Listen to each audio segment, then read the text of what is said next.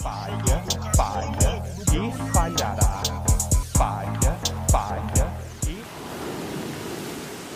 Estamos no Brasil, gente. Bom dia, boa tarde, boa noite. Boa noite pra você, João Carvalho. Boa tarde pra você, João Carvalho. Bom dia pra você, João Carvalho. Como você está? Ah, obrigado, Ian. Né? A gente mente pela internet, então estou ótimo.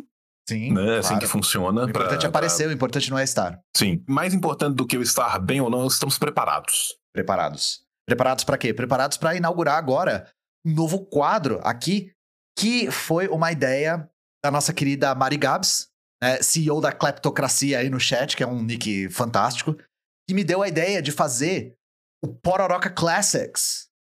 Que hoje, na verdade, vai ser o Pororoca Classics. Né, porque hoje a gente vai pra Grã-Bretanha, pro Reino Unido. A gente vai agora começar a ler textos de liberais clássicos, né, gente? Porque os grandes liberais clássicos que são tão citados pela direita brasileira, são tão admirados pela direita brasileira, e aí a gente vai averiguar algumas coisas a respeito. E como eu disse, hoje a gente vai pro Reino Unido, porque a gente vai visitar a casa do João Tranca, conhecido como John Locke. Então, é... João, palavras sobre John Locke? Algumas várias, né? Eu, inclusive, preparei um, um breve textinho aqui sobre o menino John Locke. Né? John Locke, além do seu papel como investidor no comércio dos escravos, Locke foi um dos autores da Constituição das Carolinas. Tá? Um documento que consagrava tanto a escravidão para negros quanto a servidão hereditária e eterna para servos brancos. Eu separei alguns trechos da Constituição da Carolina, escrita em 1693 por John Locke e outras pessoas, artigo 23. Todas as crianças dos servos deverão ser servas, e assim em diante por todas as gerações. Artigo 110. Cada homem livre da Carolina deverá ter poder absoluto e autoridade absoluta sobre os seus estados, sobre os seus escravos negros de qualquer opinião ou de qualquer religião que o seja. Mas isso é o bastante, João? Não. Isso não chega nem no começo. Né? De maneira fundamental, a teoria da propriedade de Locke, sendo baseada na mistura do trabalho com a terra, se assentava sobre a expropriação dos nativos americanos e na premissa da existência de uma classe de servos. Né? Aqui eu trago para vocês uma linda citação do tratado, dos dois tratados, né? Do Locke, o texto mais clássico dele, né? Do tratado número 2, aonde ele vai falar no item 85. Há, porém, outro tipo de servidores, a que por um nome peculiar chamamos escravos, os quais, por serem prisioneiros capturados em uma guerra justa, notem o prisioneiros capturados em uma guerra justa, estão, pelo direito de natureza, sujeitos ao domínio absoluto e poder arbitrário do seu senhor. Tendo esses homens, tal como digo, perdido o direito à vida e com ela as liberdades, bem como suas propriedades, estando no estado de escravidão, não sendo capazes de posse nenhuma, não podem, pois, ser considerados parte da sociedade civil, uma vez que o principal fim desta é a preservação da propriedade. Olha que milkshake de chorume que a gente tem aqui. Primeiro, o que, que o Locke considera uma guerra justa? Ele considera uma guerra justa qualquer guerra que seja conduzido pelo homem branco contra qualquer outro tipo de pessoa. Ai, João, mas você está falando isso? Será que era assim mesmo, João? Será que você não está exagerando? Não, eu vou no segundo tratado novamente, no item 4 sobre a naturalidade da escravidão, um estado também de igualdade em que é recíproco todo poder e jurisdição, não tendo ninguém mais que outro qualquer, sendo absolutamente evidente que as criaturas da mesma espécie e posição, promiscuamente nascidas para todas as mesmas vantagens da natureza e para o uso das mesmas faculdades, devem ser também iguais umas às outras, sem subordinação ou sujeição. Aí você fala, porra, mas todo mundo é igual uns aos outros, mas tem um mas. A menos que o Senhor e amo de todas elas, Deus, mediante qualquer declaração manifesta de sua vontade, colocasse uma acima de outra e lhe conferisse, por evidente e clara indicação, um direito indubitável ao domínio e à soberania. Para Locke, a escravidão provém de Deus. Deus manifestou sua vontade, colocando criaturas acima das outras, e uma vez que isso é uma evidente e clara indicação de Deus, essas criaturas têm um direito indubitável ao domínio e à soberania sobre as outras criaturas. Ou seja, nesse contexto, os seres humanos sujeitados aos capitalistas eram comparados a gado.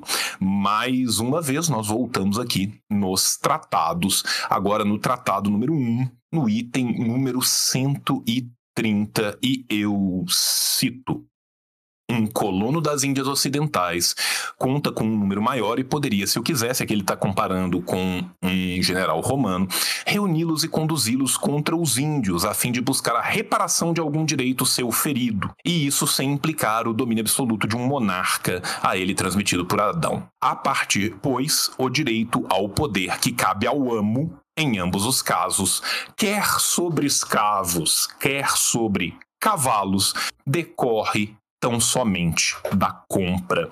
A compra, portanto, a pecúnia, é o bastante para mostrar que Deus colocou um tipo de ser sobre outro e que, portanto, o domínio sobre um ser ou um domínio sobre um cavalo é tão igualmente natural. Tá? Nossa, João, mas esse tal de Locke é menos liberalzinho do que a gente imagina, mas vamos continuar. A teoria de Locke servia para que tanto os habitantes originais da América quanto os servos que obrigados ao trabalho agrícola fossem impedidos de deter quaisquer direitos de propriedade, enquanto ela os concedia aos proprietários dessa mão de obra, isso é, os proprietários e senhores de escravos. Mais uma citação do tratado. A grama que meu cavalo mordeu a pastagem que o meu servo cortou e o minério que eu cavei em qualquer lugar onde eu tenho direito a eles em comum com outros tornam-se minha propriedade, sem acessão ou sem o consentimento de qualquer entidade. A mão de obra que era minha, as removendo daquele estado comum em que se encontravam, fixou nelas a minha propriedade. A mão de obra que era minha, tá?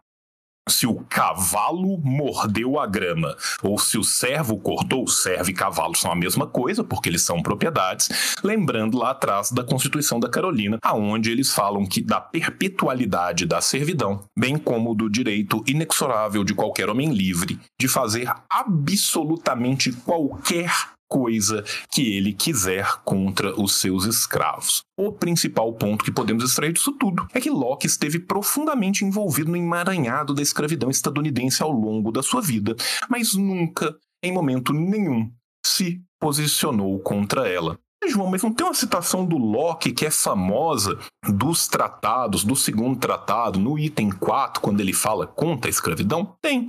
Vamos ver essa citação? A escravidão é um estado tão vil e miserável para o homem. Quem Locke entende por homem? E tão diretamente oposta ao temperamento generoso e à coragem de nossa nação, leia-se protestantes britânicos, que dificilmente se poderia conceber que um inglês ou muito menos que isso, um cavalheiro, né? Porque existem ingleses em ingleses. Todo mundo é verde, mas quem é verde claro senta lá na frente. Devesse advogar ou viver por ela. Só que Neste contexto, ele está se referindo ao quê? À escravidão, ao poder da dinastia dos Stuarts, e não à compra e venda de seres humanos. Né? Para todos aqueles que tiveram a triste sina de ler os tratados, existem passagens muito desagradáveis nos quais Locke justifica a escravidão como aplicada a prisioneiros e onde ele nega que a sua teoria de direito de propriedade se aplicaria a qualquer tipo de sociedade de caçadores-coletores. Em uma carreira de fortunas flutuantes, Locke esteve intimamente envolvido com os assuntos estadunidenses. Foi secretário do conde de Shaftesbury, que era o chanceler do Tesouro, e ajudou na redação das constituições fundamentais da Carolina, que foi o trecho que eu li, aonde ele celebra a escravidão e a servidão eterna. Também é membro da Junta Comercial entre 1696 e 1700, de onde eu tirei o texto que nós leremos hoje, que é um pequenino show de horrores, tá? Se preparem para vomitar sangue, tá? Aonde ele fala o que ele pensa sobre como agir com os pobres. Ele também foi um grande investidor do comércio inglês, mas de qual comércio inglês? Do comércio inglês de escravos, tanto na Royal African Company como como na Bahama Adventurers Company, a companhia dos aventureiros da Bahamas.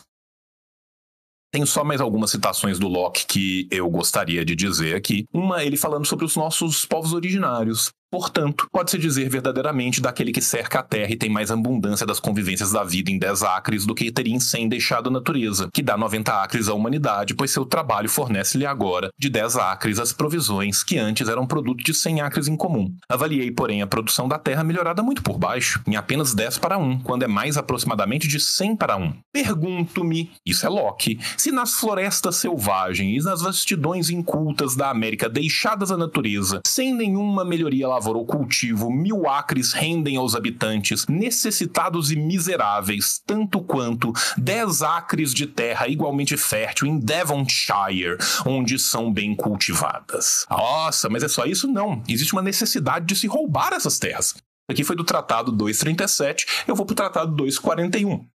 Não pode haver demonstração mais clara disso do que a necessidade de cultivar essas terras, do que a feita pelas diversas nações americanas, que são ricas em terras e pobres em todos os confortos da vida. Ele está falando da necessidade de se tomar essas terras as quais a natureza abasteceu tão generosamente quanto a qualquer povo com os materiais da fartura, ou seja, um solo fecundo apto a produzir em abundância o que poderia servir de alimento, agasalho e deleite, e contudo, por não ser melhorada pelo trabalho, não tem um centésimo das conveniências de que desfrutamos, e o rei de um território largo e fértil de lá alimenta-se, veste-se e mora pior do que um trabalhador diarista na Inglaterra. Isso é mentira de várias formas diferentes. Mas é só isso? Não. No mesmo tratado, ele fala sobre a possibilidade do genocídio contra as populações originárias. Pode-se destruir um homem que promove a guerra contra nós ou manifestou inimizade à nossa existência. Pela mesma razão que se pode matar um lobo ou um leão, porque tais homens não estão submetidos à lei comum da razão e não tem outra regra que não a da força e da violência, e, portanto, devem ser tratados como animais de presas, criaturas perigosas e nocivas que seguramente nos destruirão se cairmos no seu poder. Essa é a única vez que ele fala isso? Não, lá no item 181 do segundo tratado ele também continua pois deixando de lado a razão, que é a regra concedida entre homem e homem, e usando a força à maneira dos animais, eles, vocês adivinham quem são eles, tornam-se passíveis de ser destruídos por aquele contra quem usa força, como qualquer animal selvagem e furioso que é perigoso para a existência. Né, acho que dá para a gente ver né, como que o senhor Locke trabalhava. E a partir da agora podemos entrar no texto que é um rio de chorume pelo qual nós vemos aqui hoje. Pois é, então, é, como o chat já disse, é por isso que Lost é uma bosta. Mas é isso, tio. Vamos lá, porque hoje vocês vão desfrutar da minha voz lendo e dos comentários do tio, porque o tio manja muito mais do João Tranca do que eu. Então eu vou dar o protagonismo para ele. É, mas é isso, o primeiro episódio aqui do nosso Pororoca Classics. Então nós temos aqui o texto. É, eu quero só fazer um agradecimento antes, Ian. Claro. Esse texto ele não existia em português, ele não existe publicado em português em lugar nenhum. Eu não entendo por que as pessoas meio que esquecem, sabe? desse tipo de texto. Não sei né? Mas esse texto foi publicado, tá? Pelo Elomar Antônio Calegaro Tambara e pelo Eduardo Arriado, ambos da Universidade Federal de Pelotas, numa revista de História da Educação Tá? Esse texto foi publicado na íntegra entre maio e agosto de 2017. É por isso que a gente conseguiu ter o texto aqui em português, tá? Senão eu ia ter que traduzir esse texto todo para poder colocar ele aqui. Né? Então fico muito grato que estes dois abnegados já tenham passado por essa raiva antes. Né? Então queria agradecer aqui. É, porque o texto original está em colonialismo, então a gente teria que traduzir, né? É um texto de 11 páginas, aparentemente ele faz parte de um livro, porque está aqui página 368. Não, é da revista, é dessa revista ah, é online da revista? Da, que foi tá. publicada. Essa revista chama História da Educação. Não, perfeito. Ela é publicada em Porto Alegre, esse é do volume 21, número 52, de maio a agosto de 2017. E vamos ao texto. É um texto muito longo para os nossos parâmetros aqui. A gente não tem expectati expectativa de ler tudo, mas acho que ler só um pouco já é muito elucidativo, né? Sim, então, e se lá. a gente não conseguir chegar na, na parte maravilhosa, a gente pula. Depois eu, eu pulo e a gente vai lá para frente. John Locke. Alguns problemas referentes à educação do pobre. Proposta de uma representação contendo um esquema de métodos para a inserção empregática dos pobres, proposto pelo senhor John Locke, em 26 de outubro de 1697. Para Vossa Excelência, senhores da Justiça, com a permissão da Vossa Excelência. Vossa Majestade, estando satisfeita pela sua comissão, a requerer que nós particularmente consideremos alguns métodos apropriados para definir o trabalho e inserção empregatícia dos pobres neste reino e fazê-los úteis ao público, e assim Deixa aliviar só... outros deste encargo. deixa, eu, deixa eu só fazer um breve comentário sobre o texto em si. O que, que, acontece, né?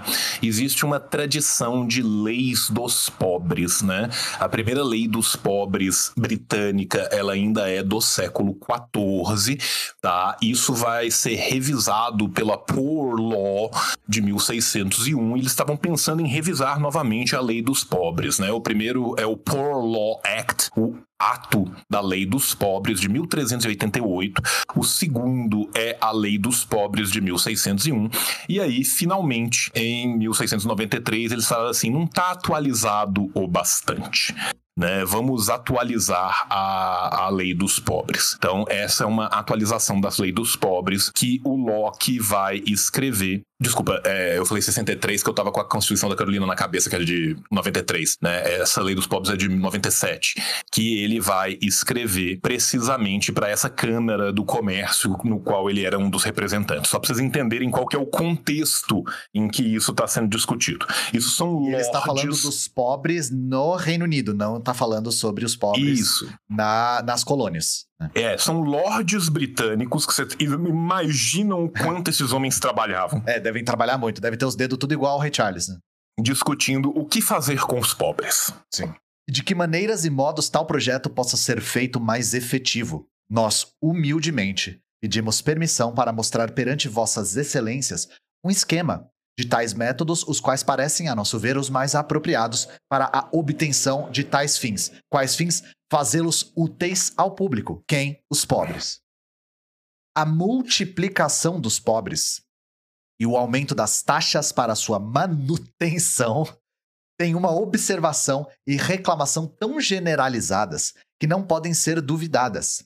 Nem foram senão desde a última guerra, quando este mal chegou a nós tem sido um fardo crescente no reino nestes tantos anos, e os dois últimos reinos sentiram o seu aumento bem como o atual. Se as causas deste mal forem investigadas, nós humildemente entendemos que ele não será considerado ter procedido nem da escassez de provisões, nem da falta de emprego para os pobres, já que a bondade de Deus tem abençoado esta época com fartura, não menos que a anterior e uma longa paz durante estes reinos nos deu um comércio abundante como nunca. O crescimento dos pobres deve então ter alguma outra causa. E só pode ser o relaxamento da disciplina e a corrupção dos hábitos. A virtude e a diligência sendo companheiros constantes de um lado, assim como o vício e a ociosidade estão de outros. Beleza, João, eu já tô puto. Tá, obrigado. Obrigado ah, por, por eu, providenciar eu te prometi o texto. que era Gimo. Você prometeu o Gimo e o Gimo foi entregue com qualidade. E eu tô esperando o pior porque você disse que a parte mais absurda é lá pro meio. A então... parte absurda é do meio pro fim. Por enquanto, tá, tá, tá nós estamos só começando a, a, entrar nessa fossa das Seychelles de Gimo. tá. As fossas marianas de Gimo, né? E, exatamente. O Gimo abissal, o Gimo abissal. ainda virá. Tá? O Gimo abissal ainda virá. Aquele que sai dos né? geysers do centro da Terra já quente, né? Cara, Gente, é, eu quero deixar muito claro que estudando o porquê de se ter pobres né? Nessa época, na época dos cercamentos. Então eu ia chegou... falar isso. Isso aqui só pode ser por conta dos cercamentos. Os cercamentos Sim. jogaram uma horda de pobres nas cidades. Sabe assim, ao, ao estudar o porquê, porquê nesse momento de mercantilismo e bulionismo temos tantos pobres? Por Sim. quê? Só existe uma única, tá? Uma Análise única, pra caralho, né? tá? É é assim. Isso não pode ver de jeito nenhum da escassez de provisões nem da falta de empregos, tá? Isso não A gente não só disso. tirou as terras de quem trabalhava nelas, né? E jogou todo mundo sem trabalho na cidade. É E impossível isso. E sem comida. É impossível isso ter alguma relação, né? Só pode Isso ser relaxamento da disciplina e corrupção dos hábitos. E é incrível como o discurso, 300 anos limpo depois é o mesmo, tio. Uhum. 300 anos depois é Cara, o mesmo. essa é a função do que nós estamos fazendo aqui. É pro pessoal ver que 300 anos depois mudou-se a roupagem, mas manteve-se a nudez por baixo. É, sim. Mudou a, a pompa da linguagem, mas o, o- o argumento é o mesmo. Tá? Então, assim. Por que, que os pobres são pobres? Porque eles são libertinos, porque eles não têm moral. O que falta a eles? Falta a eles Weber. Falta Weber, falta ética Olha, protestante. Tá vendo? Como É. é que lá na frente os nós continuam se dando Sim. e é sempre o mesmo viés de análise? E, gente, vamos falar de uma coisa aqui importante. Isso aqui é profundamente racista. E por que que é? Porque isso aqui é o mesmo argumento que vai na linha de os países da periferia são pobres porque as pessoas da periferia são indisciplinadas. Tá bom? Então tá bom. O primeiro passo, portanto, em Ah, e direção. tem um outro detalhe, Ian, só porque que isso também é profundamente racista. Sabe quem que eram os maioria do- dos pobres ali que tinham acabado de ser cercados, expulsos e foram jogados? Irlandeses. Exatamente. Sim. Obrigado. eram irlandeses. O primeiro passo, portanto, em direção da colocação dos pobres no trabalho, nós humildemente entendemos, a humildade tá comendo solta nesse texto, né? Deve ser a restrição da sua libertinagem. Se o pobre fizesse menos putaria e bailão, gente, não teria pobreza nessa nação. Mediante a aplicação estrita de leis providas contra ela, ela quem? A libertinagem. Mas particularmente pela supressão das supérfluas lojas de conhaque e dos desnecessários bares, especialmente em paróquias rurais não localizados na beira de grandes estradas. Ou seja, a solução para a pobreza é impedir o pobre de ter acesso a Uber Eats. É, é assim, entre 1600 e 1040 e 1650, meio que as autoridades britânicas impuseram contra os irlandeses revoltosos ao domínio de Jaime I, que colonizou Ulster. Uma violência brutal a expulsão de onde eles moravam e forçaram os territórios irlandeses a passarem para a mão dos produtores ingleses, o que deixou massas de descamisados morrendo de fome, vagando pelas estradas ao Deus dará, implorando por comida. Sim, isso rolou. Mas foi isso que, que, que é o problema? Não. O problema é a moral. Sim. Tá? Lembrando aqui também, né, que os irlandeses eram católicos É. e o senhor Locke era protestante. Quando Locke vai escrever sobre a religião, ele fala que toda religião é muito benfazeja e que toda religião é boa desde que venha de Deus. E aí ele vira o mas, sabe o mas? Aquele Sabe, mas, né? Que tem- nada tem bom pode vir depois. são.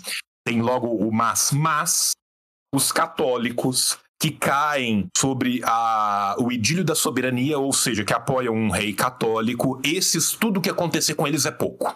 E, gente, é, novamente, até hoje, os conflitos entre a Irlanda e o Reino Unido se dão, em boa parte, também pelo viés religioso, porque a Irlanda é ainda de maioria católica. Então, esse, esse elemento é fundamental também para entender o conflito. Mas não é o único, às vezes esse elemento é um pouco superdimensionado, né? Não adianta a gente resumir o conflito entre a Irlanda e o Reino Unido como um conflito religioso apenas. Ah, mas é, eu só estou evidenciando como isso é histórico e como isso não cessou, ainda é um elemento importante. Se todas as mãos hábeis fossem levadas ao trabalho, a maior parte do fardo que os trabalhadores carregam para a manutenção dos pobres imediatamente cessaria. Cara, é incrível como o argumento é o mesmo desde sempre. Pois, através de um cálculo muito E a moderado. preocupação com os trabalhadores, Ian? Isso é uma Câmara de Comércio de Lordes. Verdade, é, é. Sim, Tá? sim. Isso é um discurso feito dentro de uma Câmara de Comércio de Lordes, onde boa parte dos comércios desses lordes que estão nessa Câmara é comércio de escravo e de servo. Sim. Ma- Mas o trabalhador, ele tá no centro da questão aqui, o bem-estar dele. Porque não dá Sim, mais pro lógico. trabalhador carregar o pobre nas costas, né? O fardo dele é muito pesado. Pois, através de um cálculo muito moderado, pode ser concluído que mais da metade daqueles que recebem assistência das paróquias são capazes de obter seu sustento. O que, que será que aconteceu então, né, João? Pra eles não conseguirem obter seu sustento? É um Com mistério. certeza não é escassez de alimentos, com certeza não é escassez de trabalho. Não é. A culpa é do camarada, o do Johnson, que tem um, um lugar que vende, vende birita. Se não fosse a birita. Porque assim, a moral A nunca vai é da mudar. cajibrina. É. A gente tem que tirar a cajibrina Disse o do cara olhar. enquanto dava um gole de, de gin às 8 da manhã. E todos aqueles que recebem tal assistência das paróquias, nós entendemos, devem ser divididos nos seguintes tipos: dois pontos. Primeiro, aqueles que não conseguem fazer coisa alguma a fim do seu sustento. Não, ele não especifica o que que isso quer dizer, né?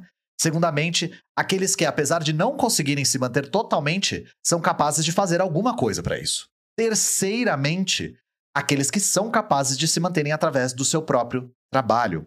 E estes últimos podem ser novamente subdivididos em dois tipos, a saber, aqueles que tenham família com crianças numerosas, a qual eles não podem ou fingem que não conseguem sustentar com seu próprio trabalho, ou aqueles que fingem não conseguir trabalho. Então vivem apenas mendigando ou coisa pior. Porque mendigar é algo extremamente prazeroso. E eu tenho certeza absoluta que as pessoas que andam mendigando escolheram mendigar. Porque você não saber se no dia seguinte você vai ter o que comer é uma saída muito mais fácil do que trabalhar. E, e se tem uma coisa ainda melhor, é você viver numa casa onde os seus filhos morrem lentamente na sua frente. Sim. E aí você E aí finge que você finge. não consegue fazer nada você a respeito. finge que não consegue. Para a supressão deste último tipo de mendigo parasita, ele está falando É, isso na o- Câmara dos Lordes. É, é- é- o, o bom dessa Caralho, época é, é muito porque bom. não tinha, não tinha o crivo do politicamente correto. Tá? Então, É muito tudo foda-se, que né? se evita falar hoje, mas que a gente sabe que eles pensam, foda-se. Foda-se, meu irmão. Ai, João, essa foi a melhor escolha que a gente fez nos últimos tempos.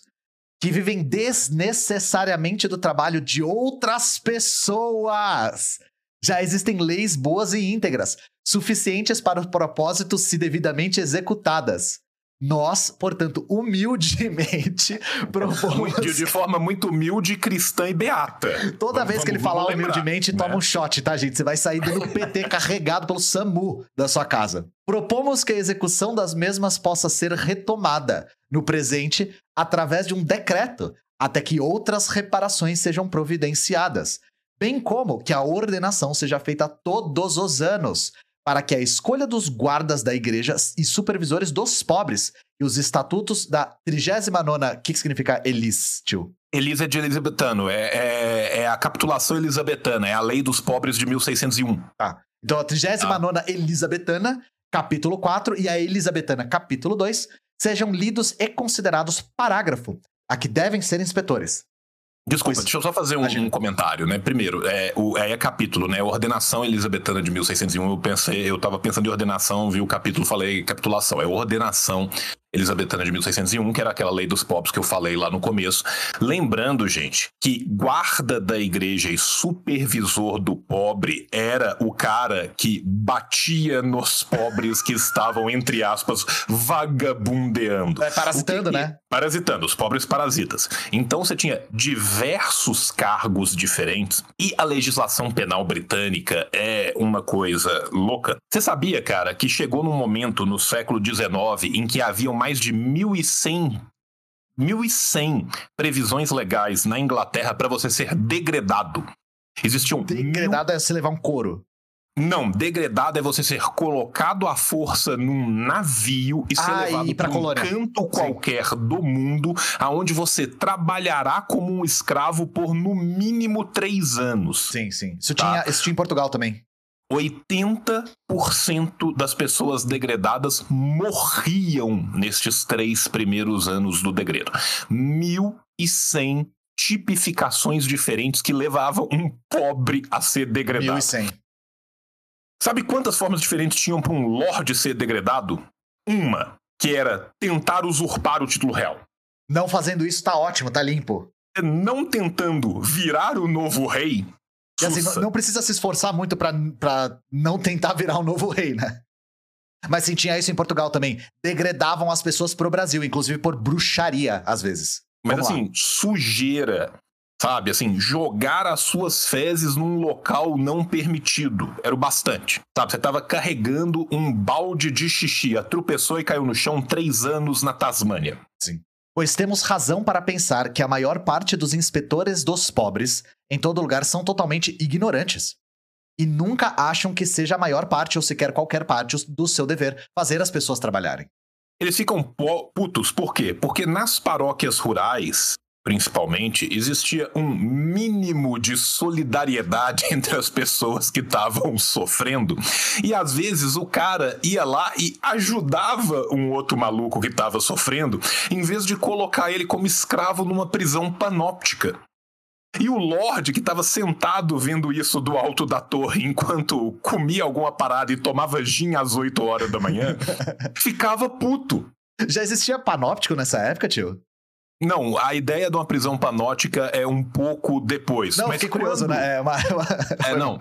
Mas, mas basicamente, cara, a- a- cara, ele vai falar das workhouses e das work schools, cara. Quando ele falar das work schools, cara, A gente chega lá, porque eu tô achando isso fantástico, cara. E porque ele atribui isso à ignorância, né? Ele não Sim, tem a sim. clareza de que ele deve fazer aquele vagabundo trabalhar. E falando em vagabundo, mas para a mais efetiva repressão dos vagabundos ociosos. Ah, alguém perguntou Cara- no chat: você tá lendo o programa do novo? Tô, tô lendo o programa do novo, sim. cara, a mais efetiva repressão dos vagabundos É muito violento, né? ociosos, cara. Bicho, o discurso é muito violento, cara.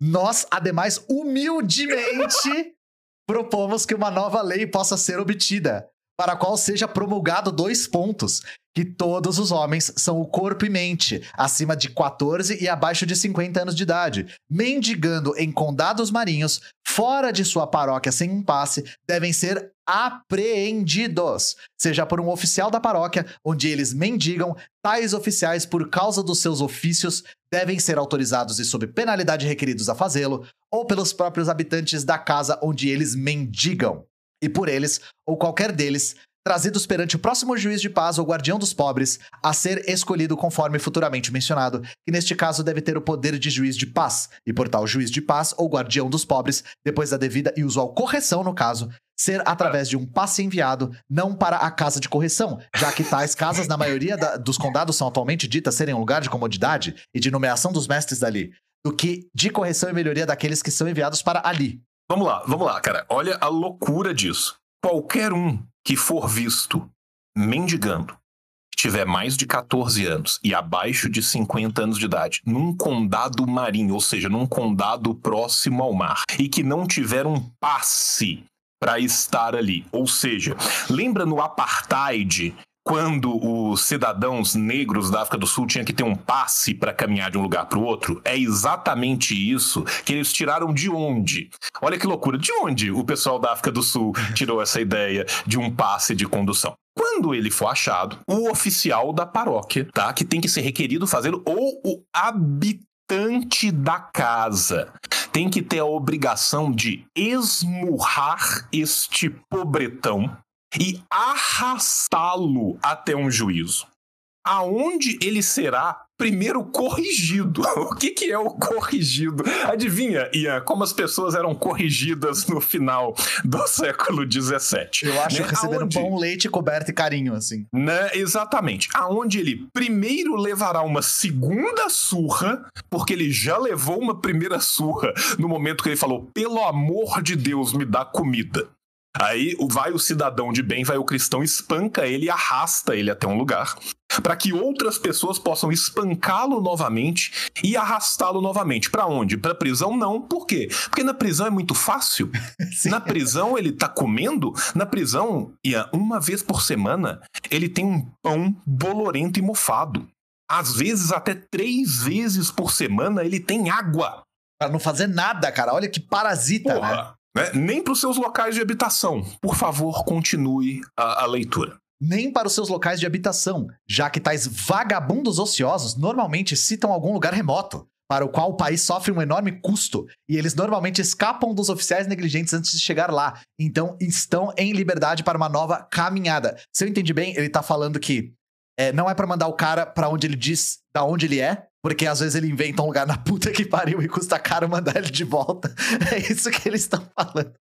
E eu achei, Sabe, sinceramente, essa premissa muito engraçada, assim. E é muito engraçado porque, assim, é é uma noção de distância, né? O homem em Londres fala onde que é a puta que pariu? Na Irlanda. De onde que essa desgraça Sim, provavelmente sim, veio? sim, da sim, Irlanda. Esse filho da certeza. puta. Certeza que é a Irlanda que eles estão falando. Sabe? É, é literalmente isso. Esse vagabundo vai mandar a gente voltar ele pra Irlanda. E vai dar um trabalho do caralho. Na hora que chegar lá, não tem comida, não tem trabalho, não tem nada. Ele vai sair caminhando de novo. É. Por quê? Porque ele gosta, sabe? Ele gosta. Porque é fácil, é muito mais fácil do que Porque trabalhar. é fácil. Se tem alguma coisa que é fácil, é você peregrinar ao esmo, No frio, no, no- na, No- na chuva, né? no frio e na chuva, descalço, sem roupa e sem comida. Né? Isso é Tudo um pra não prazer. trabalhar. Tudo pra não trabalhar. Mas se for em um condado marítimo, como supracitado, que sejam enviados para a próxima cidade portuária, para serem mantidos no trabalho forçado até que algum dos navios da vossa majestade vindos ali ou perto dali tenha uma oportunidade de colocá-los a bordo, onde devem servir três anos sobre a rígida disciplina com salário de soldado, dinheiro de subsistência sendo deduzido do consumo a bordo e serem punidos como desertores se forem para a costa sem permissão, ou, quando enviados à costa, se forem além ou permanecerem mais tempo do que tem permissão. Ou É, seja, Você vai ser escravizado porque você é pobre, é isso. tá? Exatamente. Basicamente. tá? É, se você está pedindo desesperado e morto de fome, você vai ser escravizado porque é pobre. Mas antes de ser escravizado, você vai levar duas surras e você vai sofrer uma pré-escravidão antes da sua escravidão ultramarina. sim. Você primeiro vai Tá. ser escravizado e depois você vai receber um soldo, tirando a parte do soldo, porque vai ser descontado do seu consumo a bordo, que provavelmente é, É. todo o seu soldo, então você vai ser escravizado de novo. Isso, e lembrando que não apenas é todo o seu soldo, como é mais do que todo o seu soldo. Normalmente, os gastos em que eles incorriam eram maiores do que o soldo de soldado. O que que isso levava? Isso levava à manutenção da servidão por contrato por tempo mais longo. Essa, no caso, não é uma servidão por, por contrato, é uma servidão forçada, mas isso levava à manutenção da servidão forçada por um caso, por um trato mais longo. Escravidão por dívidas. se- Escravidão por dívida. E essa dívida só vai aumentando. Sim. Porque primeiro ele gasta o dinheiro que era o dinheiro do navio. E aí ele chega no lugar devendo mais do que ele ganhou. Então ele já chega no lugar com X anos de escravidão. Então ele vai ser repassado a um proprietário privado no local para uma servidão por contrato de 10 anos. Só que ele tem que pagar 15, porque ele gastou 5 anos a mais do que ele cumpriu no navio. Sim. Então são 15. Só que durante essa servidão de contrato por 15 anos, ele continua a consumir na fazenda, na casa de vendas do comércio local ou em qualquer lugar assim, que vai sendo descontado seu salário. Só que o salário dele é menor do que o que ele consumiu. Então 15 vira 20, 20 vira 30. E lembrando da constituição dos locais. O filho do servo é servo eternamente. E o filho desse, o filho desse, o filho desse, o filho desse. Olha que delícia. Vocês entenderam onde o tio quer chegar, né?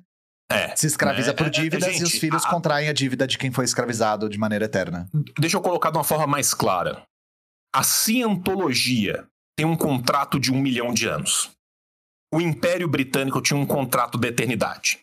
É mais barato e termina antes você entrar para a cientologia do que você ser pego pelo Império Britânico. E na cientologia, o seu contrato expira na sua pós-vida? Sim, acho que deve ser essa a lógica, né? Não, não, são um milhão de anos nas- em todas as suas vidas. Mas quando um milhão de anos termina, você tem que fazer um outro contrato. Pelo menos isso, né? No caso da, da coroa britânica, não, não tinha outro contrato, né? O contrato era eterno. Não. Que todos os homens mendigando em condados marítimos sem passe, que sejam mu- que eles já estejam mutilados, né? Que eles já Isso, tenham isso, algum isso, tipo de mutilação, né? É. Ou se tiverem mais de 50 anos de idade e todos de qualquer idade mendigando sem passe em condados continentais que não façam fronteira com o mar, devem, devam ser enviados para a próxima casa de correção, para lá serem mantidos no trabalho forçado por três anos. Vocês acharam que, ele, que eles iam, que ele ia falar? Ah, caso seja mutilado maior de 50 anos, tá de boa? Não. cara vai- é mandado pra casa pra ser escravizado por três anos.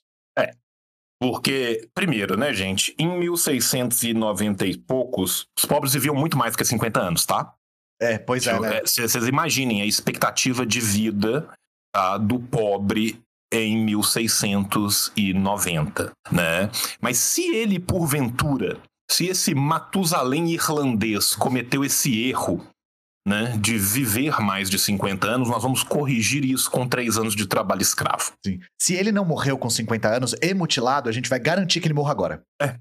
E com a finalidade que o verdadeiro uso das casas de correção não seja pervertido, já que ultimamente Pervertido, tem sido. leia-se, né? É ficar comendo e bebendo.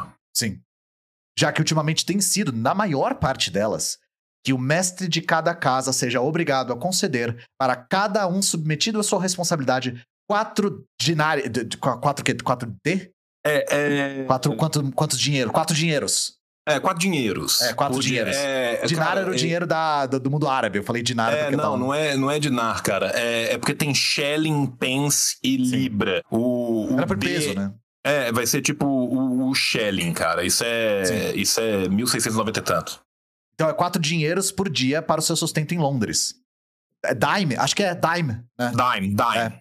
Quatro dimes. Mas em condados mais remotos, onde os salários e provisões são mais baixos, o valor deve ser estabelecido pelo grande júri e juiz na corte, para o qual o designado mestre não deve ter outra consideração ao salário além do que o trabalho deles produzir, e que, portanto, deve ter o poder de empregar de acordo com a sua decisão, levando em consideração a sua idade e força.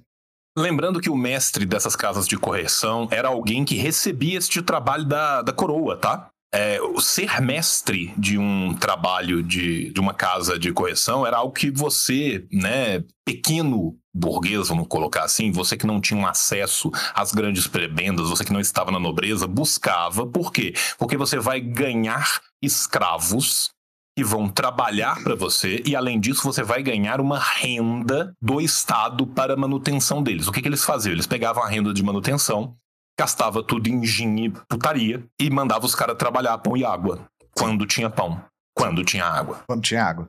Que o juiz de paz deva, a cada trimestre, fazer uma breve investigação no estado e gerenciamento das casas de correção dentro da sua paróquia e fazer um rígido relato da postura de todos que lá estão.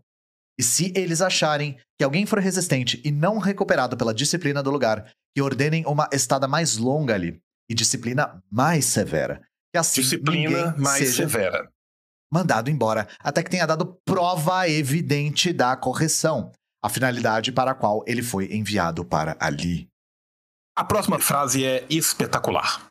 Que seja quem for que falsifique um passe, deva perder suas orelhas pela falsificação na primeira vez que for considerado culpado do mesmo, e na segunda vez que seja transportado para as lavouras, como no caso de crimes. Nós estamos falando das lavouras ultramarinas, tá?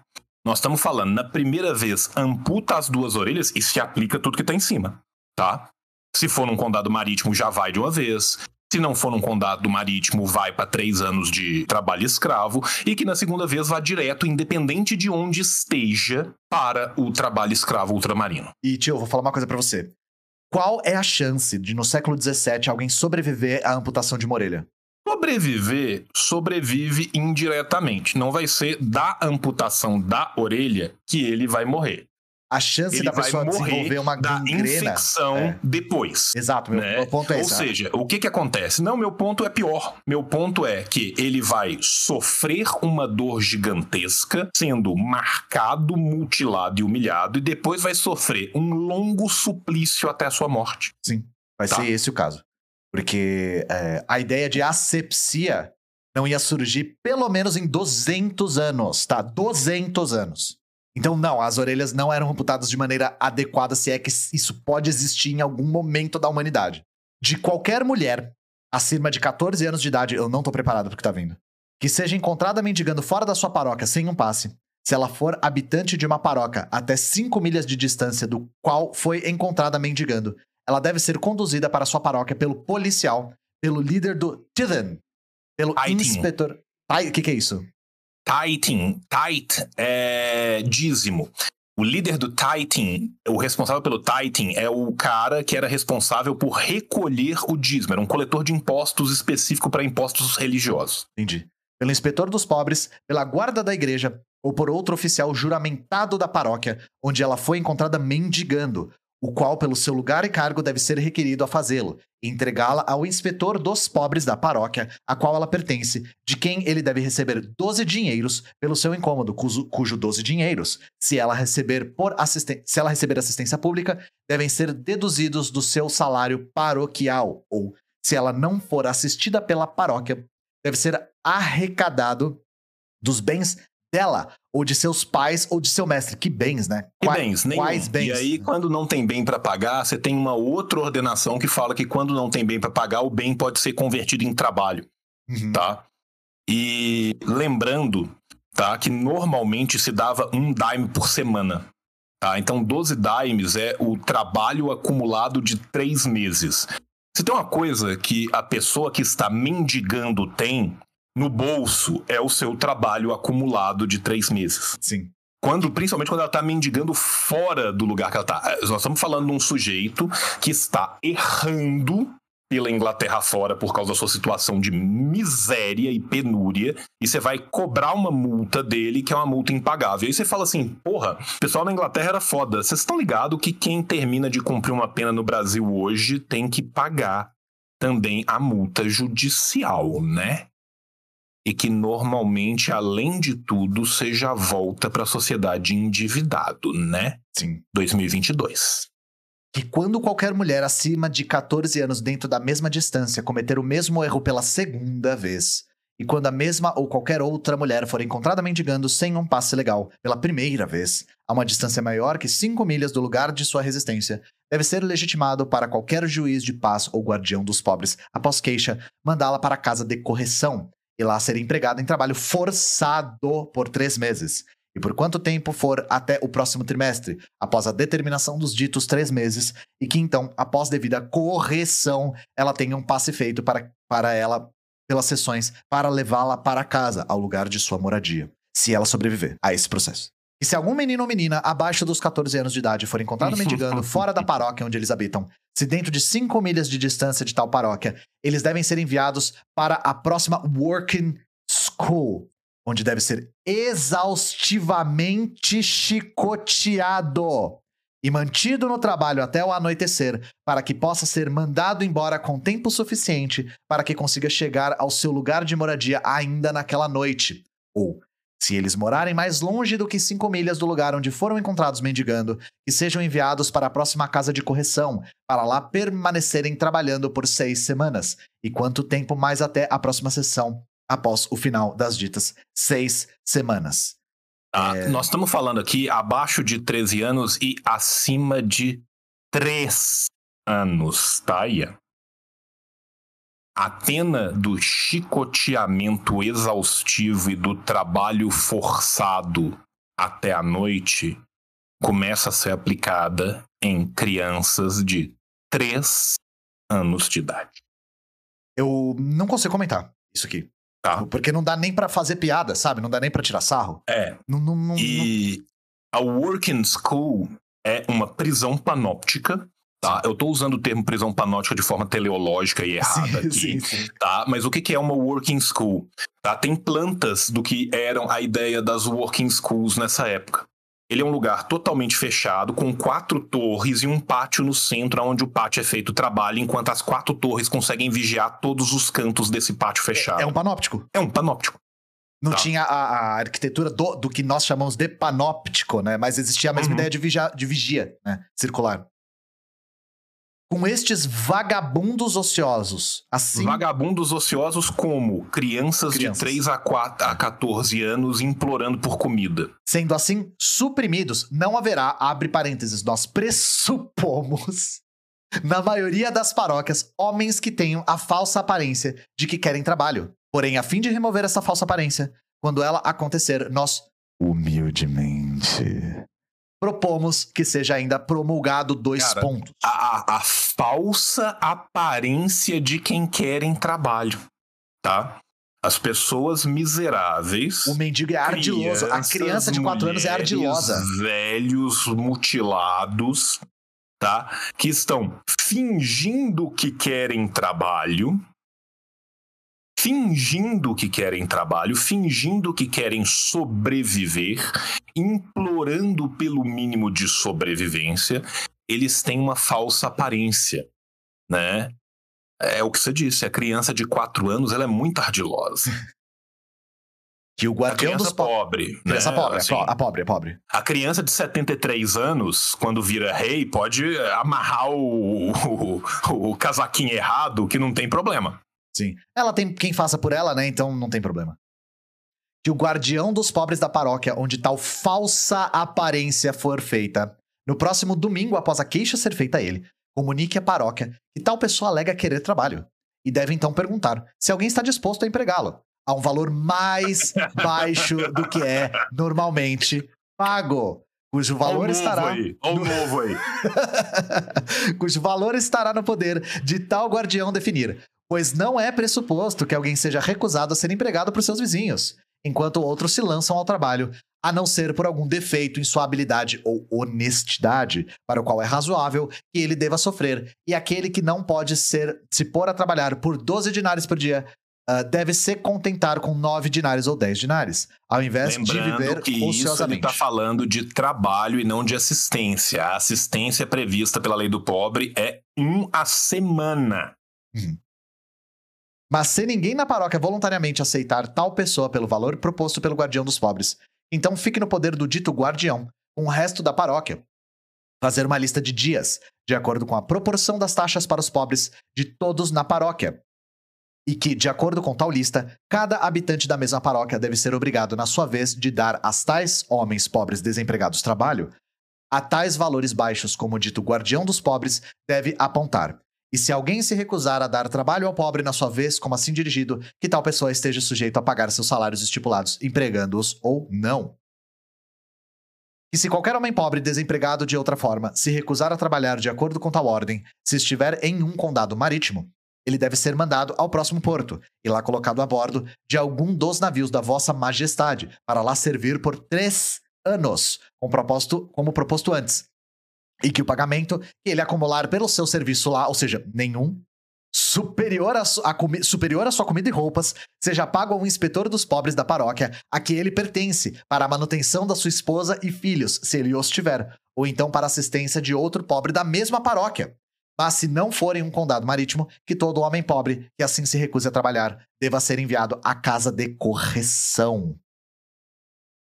Ou seja, o que, que nós estamos vendo aqui? Nós estamos vendo que absolutamente qualquer coisa que o pobre faz, ou ele vai para a cadeia, ou ele vai para o porto, ou ele vai para a escravidão interna, ou ele vai para a escravidão ultramarina.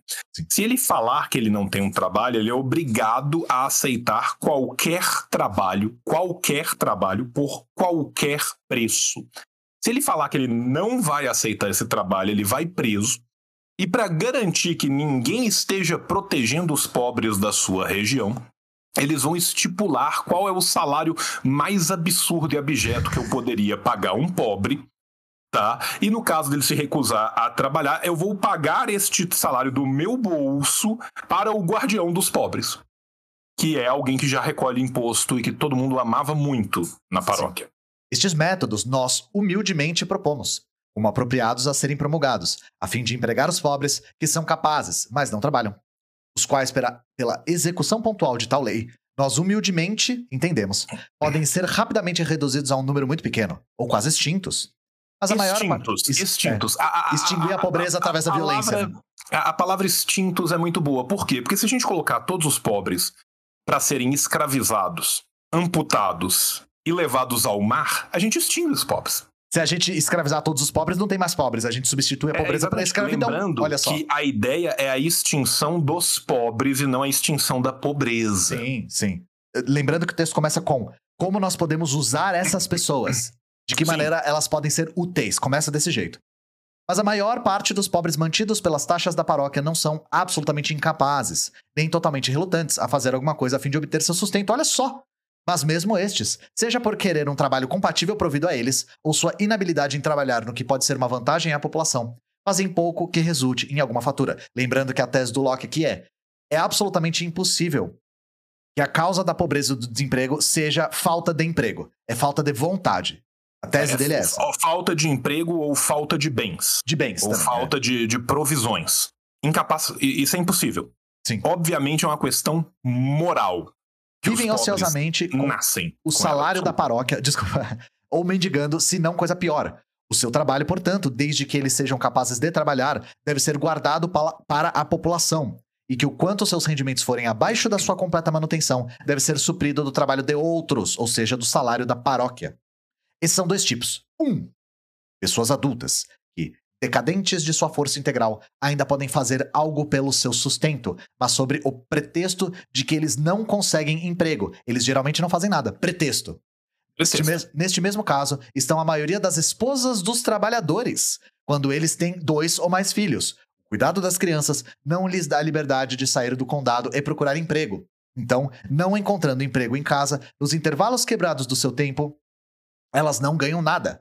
Mas a ajuda da paróquia é, solici- é solícita em vir ao seu auxílio, e seu trabalho é totalmente perdido, o que é uma grande perda da população. Deixa eu ver se eu entendi. A ideia é: a mulher ela faz um trabalho não remunerado de criar os filhos, e aí a ideia Uhum. é que no tempo livre dela ela trabalha também. Sim, porque esse trabalho não remunerado de criar os filhos não conta como nada Sim. e a coroa está perdendo por eles não trabalharem. Perdendo o quê? Coleta de imposto. Então é, é fazer a mulher trabalhar em jornada dupla a todo momento que ela estiver acordada, se possível. A qualquer momento que ela não estiver por conta das suas crianças, ela precisa de estar trabalhando, porque senão ela não está gerando lucro. Sim. Todos devem ter comida, bebida, roupa e aquecimento.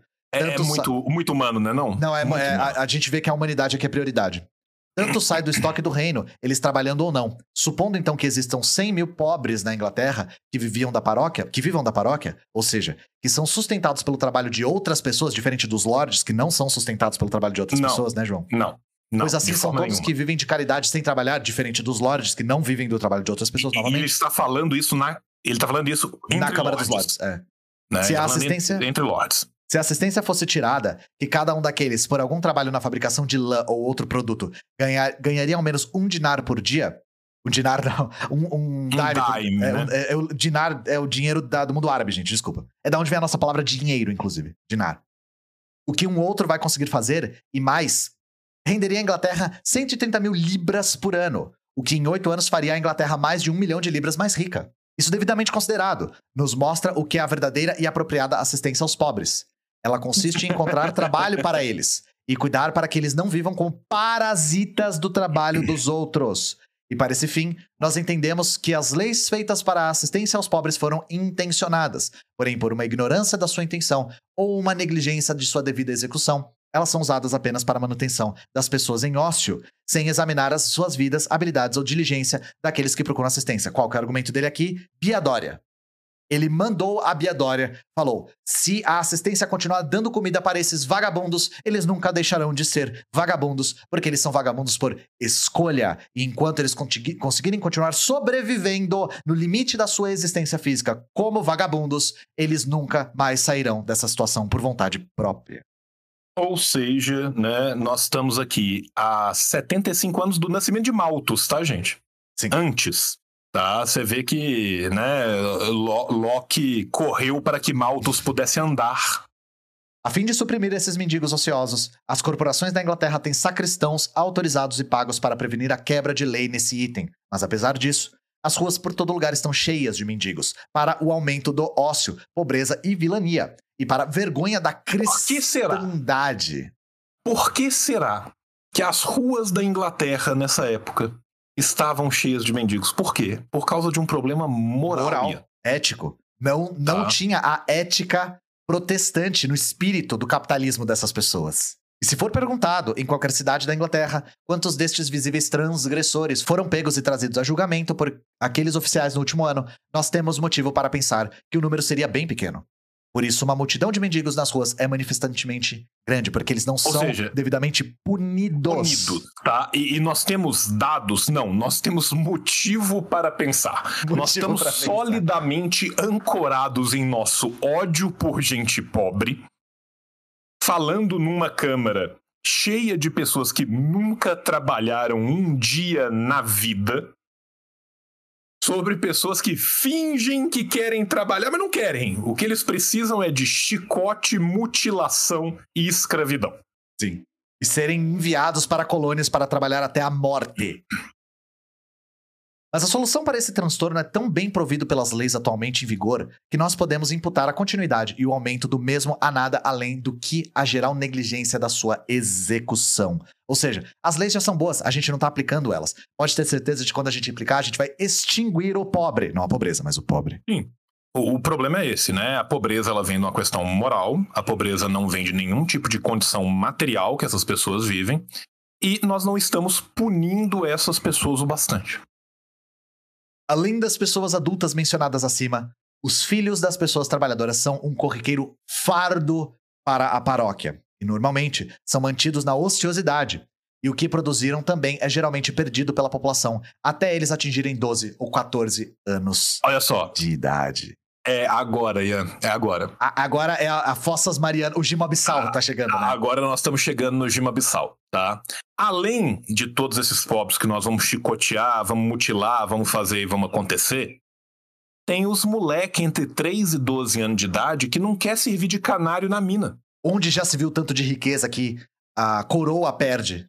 Imagina quantos, quantos dinheiros a coroa está perdendo em essas crianças de 3 a 12 anos não serem forçadas a trabalhar. A solução mais efetiva para isso, que nós somos capazes de conceber, é que, portanto, nós humildemente propomos é que na lei acima mencionada a ser decretada seja também determinado que working schools sejam estabelecidas em todas as paróquias, para as quais as crianças que necessitam de assistência da paróquia acima de 3 e abaixo de 14 anos de idade, enquanto morarem em casa com seus pais e não forem de outra forma empregados para sua subsistência pelo salário dos inspetores dos pobres, devem ser obrigados a frequentar. Nós estamos falando de crianças de 3 anos de idade sendo obrigadas, obrigadas a frequentar uma working school. Lembrando que é uma working school. A working school é um prédio cercado por várias torres com um campo aberto no meio, onde trabalhos forçados são conduzidos do raiar do sol até o final do dia. Tá? Lembrando que só é problema quem é filho de pobre. Sim. O problema não é a criança. As crianças da nobreza que estão caminhando de um lado para o outro, brincando com espadinha de madeira, não são um problema. E lembrando A que cri- se essa criança pega mendigando, ela deve ser chicoteada a exaustão. Exausti- é, É. Só exaustivamente. isso, palavras do Locke, né? Agora veja a preocupação caridosa de John Locke. Deste modo, a mãe será aliviada de grande parte da sua dificuldade em cuidar e prover por eles em casa. Eu não acredito que eu tô lendo isso, velho. Nossa senhora. Então estará em maior liberdade para trabalhar. As crianças ficarão em uma organização melhor, estarão mais bem providas e desde a sua infância estarão habituados a trabalhar, o que não é, pouca, não é de pouca consequência para torná-los sóbrios e diligentes durante toda a sua vida. Porque o trabalho dignifica, né? A, a exemplo dos lords, que trabalharam muito para serem lords, a gente sabe Sim. disso. Né? E a, a paróquia será aliviada do seu fardo, ou ao menos do mau uso no presente gerenciamento do mesmo, pois há um grande número de crianças dando o direito a um salário de paróquia. Este salário é dado uma vez por semana ou em uma vez ao mês para o pai em dinheiro, o qual ele não raramente gasta em si mesmo no bar, enquanto seus filhos, para cuja causa ele o tinha, são deixados a sofrer ou perecer sob o desejo do essencial, a menos que a caridade dos vizinhos os auxilie. Então vamos recapitular. Nós temos um problema aqui. O problema é: as mulheres têm que criar as, as crianças, os seus filhos. Enquanto elas estão criando as crianças, seus filhos, elas, elas não estão gerando lucro. Qual é a solução? Nós tiramos essas crianças pobres da casa, colocamos em campos de trabalho forçado para liberar tempo para essa mulher que outrora tinha que cuidar dessa criança trabalhar. E o argumento de que o pai da criança pobre recebia um salário e ele gasta tudo em birita Eu tenho certeza que vocês nunca ouviram esse argumento na vida de Uhum. vocês, tá? Tenho Uhum. certeza que no Brasil contemporâneo vocês não ouviram esse argumento, tá? Nós humildemente entendemos que o homem e sua esposa, em saúde, podem ser capazes, pelo seu trabalho cotidiano, de manterem a si mesmo e dois filhos. Mais que dois filhos de uma vez, porque não era comum ter mais que dois filhos nessa época, né, João? Não, imagina. Os métodos imagina. contraceptivos eram amplamente divulgados pela televisão nessa época. Abaixo de 3 anos de idade, raramente acontecerá em uma família. Se, portanto, todos os filhos acima de 3 anos de idade forem retirados de suas mãos, aqueles que nunca tiveram tanto, enquanto eles permanecerem saudáveis, não necessitarão de salário para eles. Nós não supomos que crianças de 3 anos de idade serão capazes em tal idade de obter o seu sustento em working schools. Olha só, né? Mas nós estamos certos que o que é necessário para sua assistência terá mais efetivamente este uso, se for distribuído a eles na forma de pão naquela escola, do que se dado aos pais em dinheiro.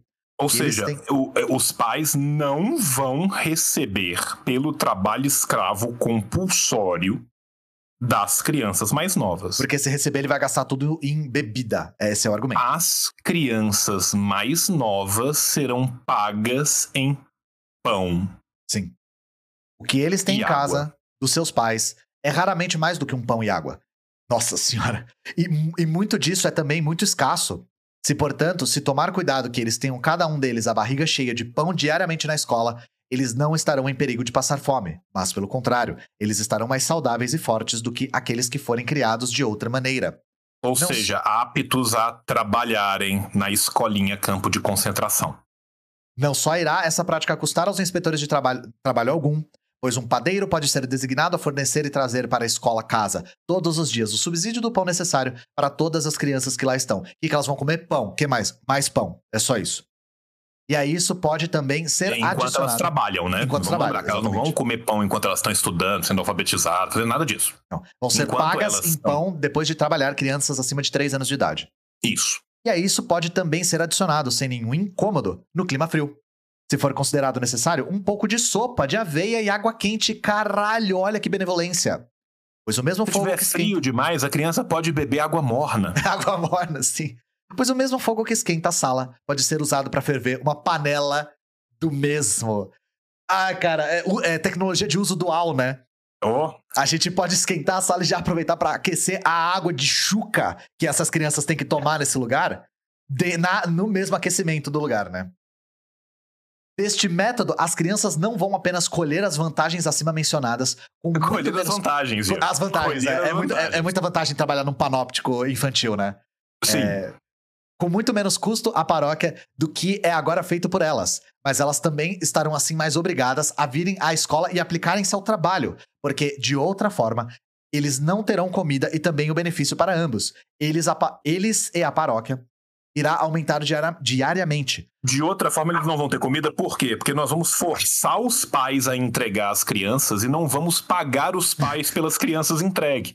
Então isso vai forçar a criança A não ter ir opção. trabalhar no campinho de concentração da, da, da tia Chicote, né? Que chicote. A tia Chicote vai receber ela no campinho de E é concentração. literalmente tinha chicote, né? Porque nós falamos em Sim, elas chicoteamento. vão ser chicoteadas exaustivamente.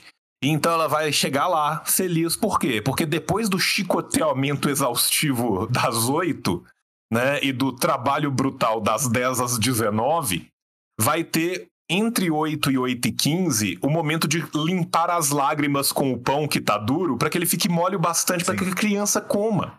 É o pão que é a remuneração dessa criança, né? Lembrando. Pois com os ganhos do seu trabalho na escola todos os dias aumentando, é razoável de se concluir que, ao computar todos os rendimentos de uma criança de 3 a 14 anos de idade, a nutrição e ensino de tal criança durante todo aquele tempo não terá custo algum à paróquia, porque a prioridade é não ter custo à paróquia, né? Apesar de não haver criança alguma atualmente que seja mantida pela paróquia desde o nascimento, ainda assim antes da idade de 14, ela custa à paróquia 50 ou 60 libras. Crianças abaixo de 3 anos são muito caras, João. Muito Sim, caras. Uma outra vantagem também em trazer crianças pobres para uma working school é que desta forma elas podem ser obrigadas a ir constantemente Obrigadas. à igreja Obrigadas. Todo domingo, juntamente dos seus mestres escolares ou damas, onde eles podem, onde elas podem ser trazidas a algum sentido religioso. Ao passo que atu atualmente, no seu ocioso e livre modo de criação, elas estão completas, estranhas tanto à religião e à moralidade como à diligência. Ou seja, primeiro nós vamos quebrar os seus pequenos corpinhos com chicotes e depois nós vamos quebrar os seus pequenos espíritos com a religião. Porque a gente vê que esse texto ele está imbuído de moralidade. Sim, Cristã, muito sobretudo. religioso, muito religioso. Isso é um texto- texto de Deus. De Deus. São homens pios que foram escolhidos por Deus para ser lordes, vamos lembrar disso, Sim, né? claro.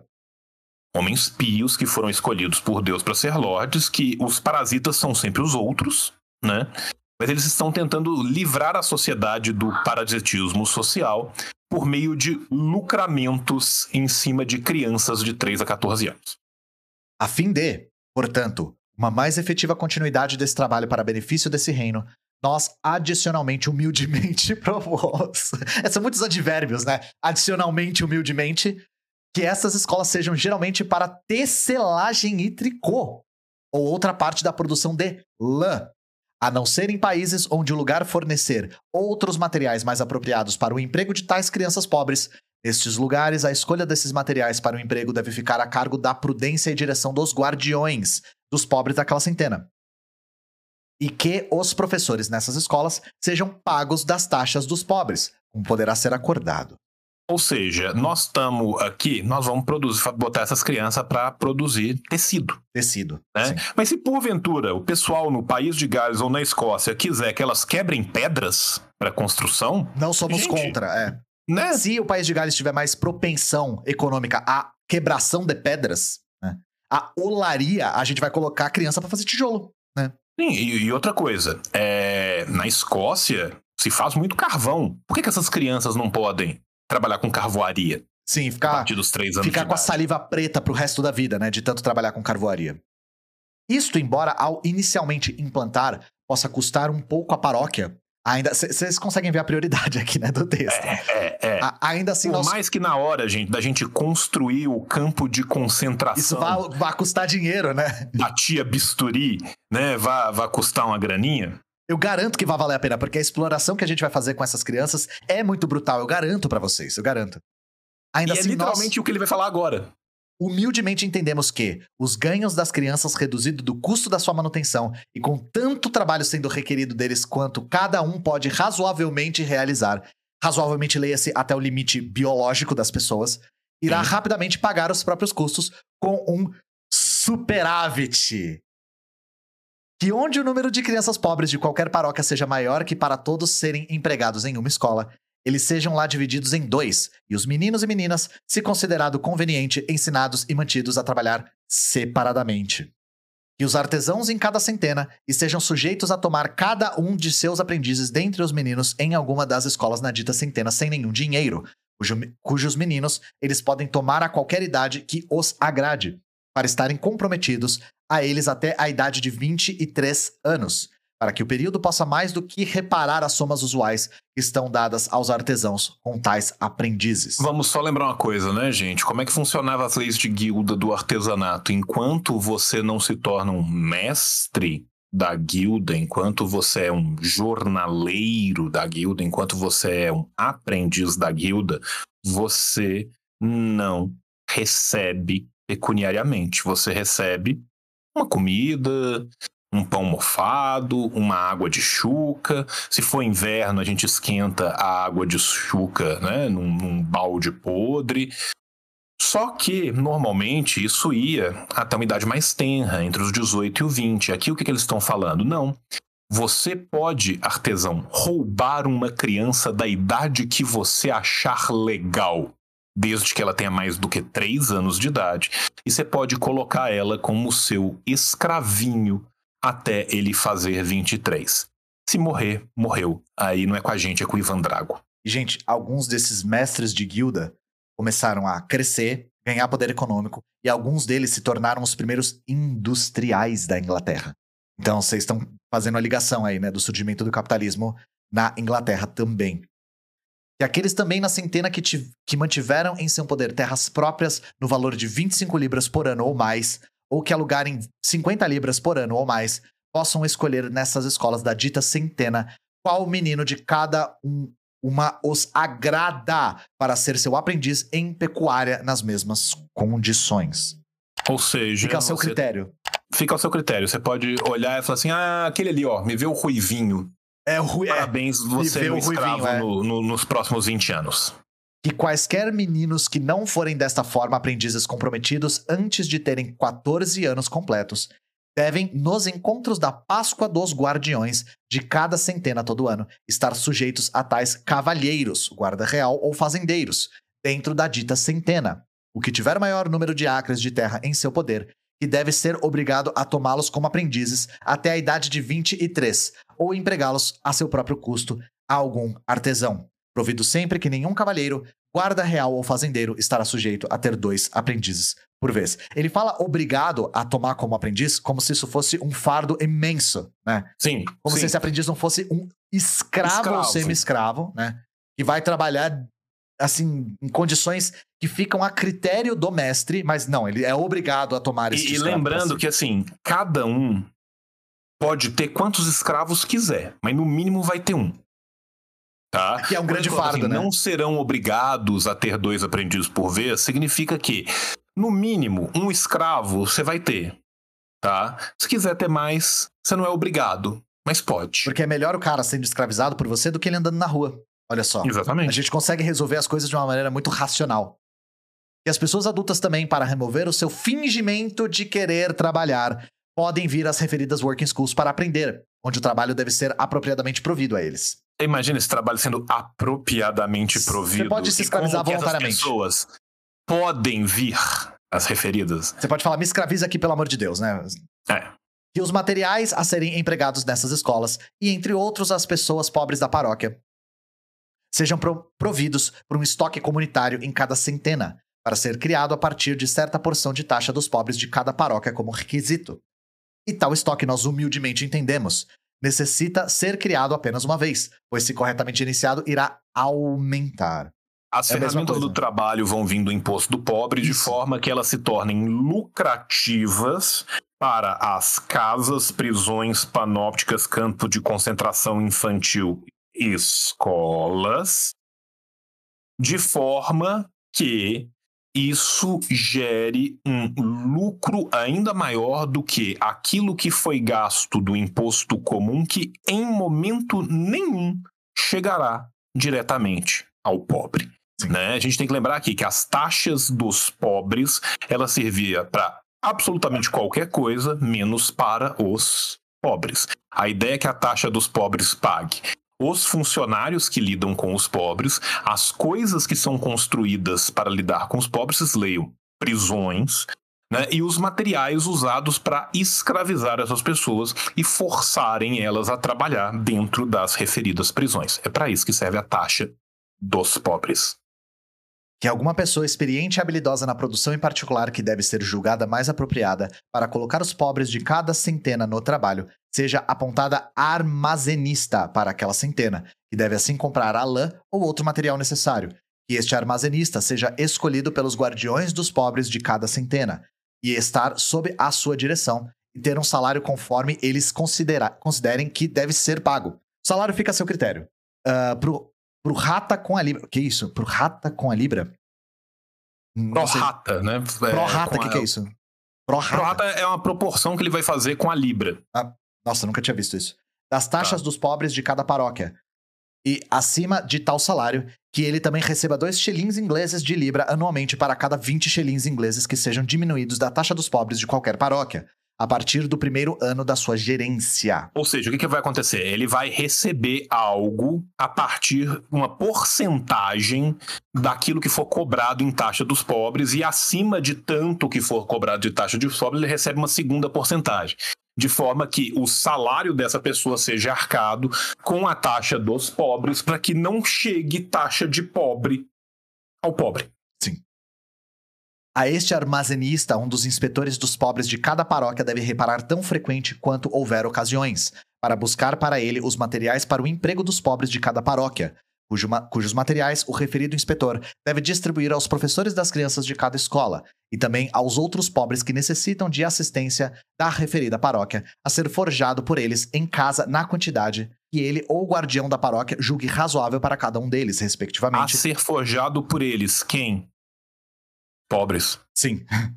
Despachar Né? em uma semana, concedendo a cada pessoa pobre, pelo seu trabalho, o que ele e o armazenista concordem valer. E o armazenista, ou seja, o armazenista que vai ser escolhido a dedo pelo cara que já é pago pelo rolê dos pobres, pela taxa dos pobres, e que também vai ser pago pela taxa dos pobres, vai decidir quanto que cada pobre vai receber para fazer as ferramentas que ele precisa para escravizar os outros pobres. Sim. Tá? Vamos deixar isso claro E aqui. ele tá tentando deixar muito claro que é, pa- parece uma defesa incansável de gente, a gente criando esses campos de concentração não vai dar prejuízo. Não vai, cara. Confia, não vai dar prejuízo. Olha o tanto de medida Nós que a gente estamos, tá nós tendo. estamos fazendo esse povo trabalhar tanto. E a, a gente vai escravizar mesmo, tem não é piada, sabe? que não tem jeito, não tem jeito. Vai dar lucro pra caralho. Esses caras não estão recebendo nada. E, e outra coisa, vai dar lucro durante um tempo, mas se tudo der certo, eles todos vão morrer. E aí acaba o pobre, né? Sim. Humildemente. Humildemente acaba o pobre. Mas se o referido inspetor e o armazenista não concordarem no valor de qualquer trabalho, então qualquer três ou mais dos guardiões daquela centena, sendo o guardião da mesma paróquia onde surja a contestação, deve ser sempre uma, irão determiná-lo. Ou seja, se um virar e falar assim, dois, e o outro falar não, um. Um. Vão vir três e vão falar, gente, zero. Ah, que a venda do material acima no faturado seja feita pelo armazenista, na presença de um ou mais dos, ou, ou mais dos guardiões de cada centena, e não de outra forma, e que uma conta exata seja mantida pelo referido armazenista de tudo que ele comprar e vender, como também de várias quantidades de materiais não forjados que ele entregar aos respectivos inspetores, e do retorno manufaturado que ele receber de volta deles. Deus proíba que o armazenista, que vai ser o menos rico de todos esses que vão estar sendo Fraude esse processo, exato. fraude esse processo. Porque senão daqui a pouco vai ter armazenista ganhando mais do que inspetor. E a gente não pode quebrar de forma nenhuma a ordem natural da exploração do trabalho dos pobres. Todo mundo tem que explorar o trabalho dos pobres. O armazenista Todo mundo é é- verde aqui em cima, mas quem for verde claro explora mais, quem for verde escuro explora menos um pouquinho. O armazenista, ele, ele tem que. Ele é responsável pela venda da manufatura, mas ele tem que estar sob observação. Sempre. Que se qualquer pessoa a quem lá ou qualquer outro material forem entregues para serem forjados, se estraguem ou sejam roubados.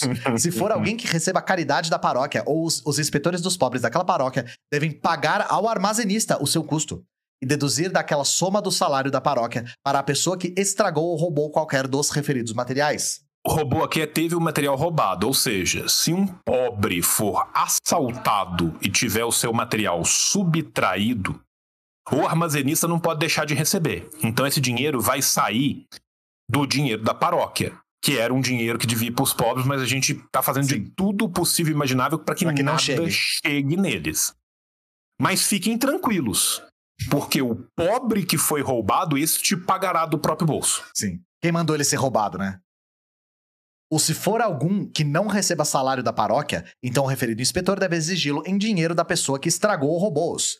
E se a pessoa ofensivamente se recusar a pagá-lo, o guardião dos pobres daquela paróquia, sob juramento feito a ele por qualquer dos ditos inspetores, que ele entregue é, que ele entregue tais materiais a tal pessoa e que ele pague a eles tal soma ao armazenista, cujo juramento todo guardião deve ter o poder de administrar. Deve conceder ao referido inspetor um mandado para tomar como garantia os bens da pessoa ofensora e vender os bens tomados, gerando uma sobra. Ah, ele tem Que que tomar bens, os né? bens. Isso é que é o foda. Quais Foda- bens? Não importa, mas todos. Toma a roupa do corpo, deixa o cara pelado, né? Não, cara, aqui deve-se conceder ao, ao- ao inspetor a capacidade, um mandato para tomar os bens da pessoa. Não fala quais bens, são literalmente todo e qualquer bem que esse pobretão tiver, que será vendido para gerar lucro. Gerou uma sobra, ou seja, esse cara fica sem absolutamente nada e o que sobrar a gente divide igual no alto da compadecida. A gente chama quem é rico da cidade e tem uma conversa sobre quem vai ficar com quanto. Que o guardião dos pobres de cada paróquia, a ser escolhido por aqueles que pagam a assistência dos pobres da referida paróquia, deve ser Leia-se escolhido. quem tem dinheiro. Sim. Pela primeira vez dentro de três meses após a aprovação do ato agora proposto. que os guardiões assim escolhidos pela respectiva paróquia de cada centena devam ter inspecionado todas as coisas relacionadas ao emprego e assistência dos pobres da referida centena. Um terço do número total de guardiões de cada centena assim escolhidos deva sair todos os anos. No primeiro ano, um em grupo do número total. No segundo ano, por grupo dos remanescentes dos dois terços. Todos devem continuar durante três anos sucessivamente, e não mais tempo. E que, para o suprimento de qualquer vacância, pois isso deve acontecer, um novo guardião deva ser escolhido, como dito anteriormente, em qualquer das respectivas paróquias, ao mesmo tempo em que os inspetores dos pobres são escolhidos lá ou a qualquer tempo dentro de um mês após tal vacância.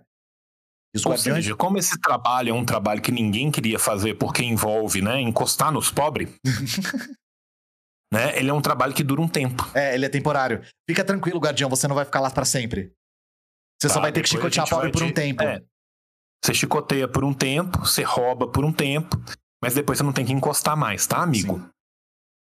E os guardiões dos pobres de cada respectiva centena devam se encontrar todos os anos na semana da Páscoa, no local onde as lojas daquela centena são mantidas, para tomar conta do estoque e o quão frequentemente também em outros momentos, conforme for necessário, para inspecionar o gerenciamento do mesmo e dar direções nisso e em todas as outras coisas relacionadas aos pobres daquela centena para garantir que ninguém está roubando, para garantir que está dando lucro. Porque isso aqui é uma empresa séria aí. Sim. Aqui, aqui é, é uma empresa baseada seriedade. na escravidão de pobres muito séria. Sim. E isso precisa de, de chegar é dinheiro no Lorde. Tá? Se esse campo de concentração de escravidão infantil não estiver dando lucro, a gente vai ter que conversar e vai ter que conversar na Páscoa. É, é. O que então vamos conversar nenhuma... e vamos conversar na frente de Jesus. Sim. No dia mais santo, né? Aham. Uhum. É, é, incrível. O contraste é fantástico, né? que a nenhuma pessoa de qualquer paróquia seja concedido um salário da paróquia sem consentimento conjunto do guardião, da referida paróquia e da sacristia. Que os referidos guardiões também, cada um deles, dentro da centena onde for o guardião, tenha o poder de juiz de paz sobre os vagabundos e mendigos, para emitir-los passes, mandá-los às cidades portuárias ou casas de correção, como anteriormente proposto. Ou seja, se o cara lá estiver dando problema, você pode fazer o que você quiser com ele. Pode mandar ele pra puta que pariu, porque a ingerência é sua, irmão. Tu é o guardião. Lembrando que o cara que é guardião recebido e que recebe isso não tem que prestar contas a absolutamente ninguém. Sim. Então você consegue imaginar que beleza que é, né? Quantos shillings você tem aí? Eu consegui juntar oito. Eu me dá eles aí. É, me dá eles aí. Quer ir pra Austrália? acho que você não ia gostar de ir pra Austrália. É. Essas supramencionadas regras e métodos sendo o que nós humildemente, humildemente, entendemos mais apropriados de serem colocados em prática para o emprego e assistência dos pobres em geral ao longo do país, nós agora adicionalmente propomos para a melhor e mais fácil obtenção do mesmo em cidades e municípios corporativos que seja promulgado dois pontos. Em todas as cidades e municípios, a taxa dos pobres não será imposta por paróquias distintas, mas por uma taxa igual em toda a corporação. Em cada corporação existam 12 guardiões dos pobres, escolhidos pela referida corporação, onde quatro devem sair em grupo no final do primeiro ano. Outros quatro do remanescente número devem sair também em grupo no ano seguinte, e os quatro remanescentes do terceiro ano e, no, e, e novos quatro escolhidos a cada ano no lugar daqueles que saírem, para manter o número de 12 completo e que ninguém continue acima de três anos consecutivos. De forma que ninguém tenha que trabalhar com os pobres tanto tempo, mas que todos possam roubar dos pobres. Sim. É o melhor dos que dois mundos. Né? É o melhor dos dois mundos. Em cada corporação, todo e qualquer mestre vai poder ter escravo, abusar dessas pessoas, roubar o dinheiro, brincar de juiz de paz, mandar mutilar, mandar prender, mandar para onde ele quiser na casa do caralho, mas tem que ir passando para que todos possam chicotear os pobres de forma igual. E fica tranquilo que o seu fardo de escravizar e mutilar os outros não é para sempre, é temporário apenas, né? Sim, e que ele será muito lucrativo. Sim. É, a gente só falou isso sete mil vezes ao longo do texto. Não ficou claro ainda quão lucrativo ainda vai talvez ser. Talvez não tenha ficado claro, mas vai dar muita grana que estes guardiões têm o poder de criar e demandar working schools, conforme acharem conveniente, dentro de cada corporação, respectivamente. Se tem demanda reprimida, cria outra. Em Exatamente. tais escolas, as crianças de todos que são assistidos por tal corporação, dos 13, dos 3 aos 14 anos dos de idade. 3. É, eu falei 13, né? Dos 3 ah, aos, aos 14 anos de idade, devem estar obrigadas a vir, enquanto eles continuarem desempregados em outro serviço estabelecido, a ser aprovado pelo inspetor dos pobres daquela paróquia a qual eles pertençam. A ser aprovado pelo inspetor dos pobres. Ou seja, se o serviço que ele estiver trabalhando não for aprovado, essa criança pode ser arrastada para o trabalho escravo. Que esses guardiões também tenham o poder exclusivo de requerer dispor do dinheiro arrecadado em cada corporação para o uso dos pobres, seja para prover o material para colocá-los a trabalhar, ou para o alívio daqueles que eles julguem não capazes de obter seu próprio sustento confia, eles com certeza vão. Sim, sim. Vão Cuidavam providenciar. muito disso, com, com o coração aberto. Eu tenho certeza que todos os recursos vão pro alívio das pessoas que não podem prover o próprio sustento. Eu tenho certeza, porque o ser humano ele é naturalmente altruísta, né? E que eles sejam os juízes exclusivos de quem seja ou não seja qualificado a receber assistência pública em que proporção? Juízes exclusivos. Ou seja, os donos dos escravos que vão ganhar muito dinheiro com os pobres sendo escravizados vão ser aqueles que vão decidir se eles precisam ou não de ser escravizados. Sim. E os referidos guardiões também tenham o poder de enviar qualquer pessoa mendigando sem um passe legal para a próxima cidade portuária ou casa de correção. Os caras eles podem fazer batata quente de pobre, velho. O, mais legal é que ele já falou três vezes diferentes que você, que vai ser guardião, vai poder punir as pessoas do jeito que você acha legal. E não, e assim, se você acha que a pessoa pobre que você quer escravizar não é boa o suficiente para ser escravizada, você pode mandar para a próxima pessoa, para ela decidir se ela tem um uso. E essa outra pessoa pode mandar para a próxima. E aí o cara pode ficar circulando entre paróquias até alguém aceitar escravizar ele. Olha só que massa, né? E eles têm igualmente o poder de apontar um tesoureiro para receber todo o dinheiro obtido da assistência aos pobres, cujo tesoureiro deva emitir todo o dinheiro somente sob seu comando, e deva uma vez ao ano passar por eles as suas contas, e que eles também apontem um ou mais armazenistas, conforme eles acharem necessário, com recompensas ou salários que eles estimarem apropriados, e estes armazenistas devem, de modo semelhante, responder a eles, provido sempre que o prefeito ou oficial de justiça ou outro comandante de cada corporação tenha uma notificação entregue a ele de que ele deva estar presente, o que nós humildemente propomos seja ordenado a todos os oficiais, respectivamente, na passagem das contas do tesoureiro e do armazenista dos pobres, dentro da respectiva corporação. Aqui, aqui tem seriedade, e... aqui tem Não, organização. Sim, e, e, mais ainda, né?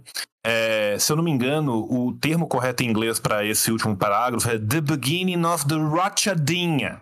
The Ratchadinha, é, The Ratchadinha. The Ratchadinha, The Ratchadinha. The Little Crack, é, The Little Crack. Tá, agora é o Beginning of the Little Crack, tá? Conhecido popularmente em inglês por Little Crack. Você decide exatamente quanto é o valor que aquele que vai trabalhar sob a sua batuta e tutela receberá. Você decide também quem vai ser o tesoureiro, mas o tesoureiro vai passar essas contas junto com um outro brother que decidiu para o tesoureiro dele. De forma que vocês podem também cruzar um tesoureiro com outro, né? Um inspetor de pobre, não, eu mando um inspetor aí pro seu, você manda pro meu, cada um recebe um X, né? It's the beginning of the Pichuleco and the Rachadinha. E os professores de cada escola, ou outra pessoa lá nomeada, deve, pe deve pegar dos respectivos armazenistas o material com o que eles são indicados a trabalhar dentro da escola, em tal quantidade Inchadas, que forem... palmatórias e teares. São as três coisas essenciais para o trabalho nesse tipo de, de, é. de espaço, né? Uh, e tais materiais devem ser manufaturados adequadamente, então devolvidos ao armazenista, e por ele ser ou dado para ser novamente manufaturado, ou então descartado de maneira mais vantajosa, como os guardiões comandarem. Por exemplo, vendendo aos próprios pobres e endividando os próprios pobres para que eles trabalhem mais. Uma ideia. É só uma ideia, né? É uma ideia muito lucrativa que diga de passagem. O, o John Locke ele perdeu a oportunidade de meter essa, né? Porque, claro, ele não deixou claro o suficiente o quão lucrativo isso vai ser ainda. Mas falta uma página só, então vai que no final ele manda braba que os inspetores dos pobres devam do mesmo modo pagar com um armazenista e distribuir para aqueles sob assistência pública tais materiais em tal proporção, conforme for comandado a eles para uma semana de trabalho. E não pegar nenhum pobre assim empregado. E, e não salário... pagar ah, desculpa, nenhum pobre assim empregado o salário apontado a eles até que devolvam suas respectivas tarefas bem cumpridas. Se você, você é pago só depois de cumprir, você não recebe antes. Se você não tiver dinheiro para ser alimentado nesse meio tempo, foda-se você. Foda Tá? E lembrando que este salário que ele será pago será decidido por ele e pelo chefe dele. Mas se o chefe dele e ele tiverem em dúvida, eles vão chamar outros três chefes para cima para decidir qual é o menor salário possível. Que os inspetores dos pobres de cada paróquia devam ser escolhidos conforme são agora, e tenham o mesmo poder de coletar as taxas dos pobres das suas respectivas paróquias como agora, mas que eles distribuam o dinheiro assim coletado para assistência e manutenção dos pobres a critério deles. Né? De acordo com as ordens e direções que eles recebem dos guardiões. E que as contas dos inspetores dos pobres de cada paróquia, ao final do seu ano, deva ser demonstrada ante as pessoas que a paróquia aponte para inspecioná-las, que eles possam fazer observações nas referidas contas, ou exceções contra elas, conforme elas sejam responsáveis, ou eles sejam responsáveis. E que então as referidas contas, com aquelas observações e exceções, sejam examinadas pelo tesoureiro e dois dos guardiões, onde um será nomeado pelos guardiões e o outro pela paróquia, para não ter conflito de interesses. Olha só, tem organização aqui. Sim. E que as referidas contas passem pela concessão dos três. Ou seja, tem que ter lucro pra todo mundo. Se não tiver lucro pra todo mundo, vamos brincar.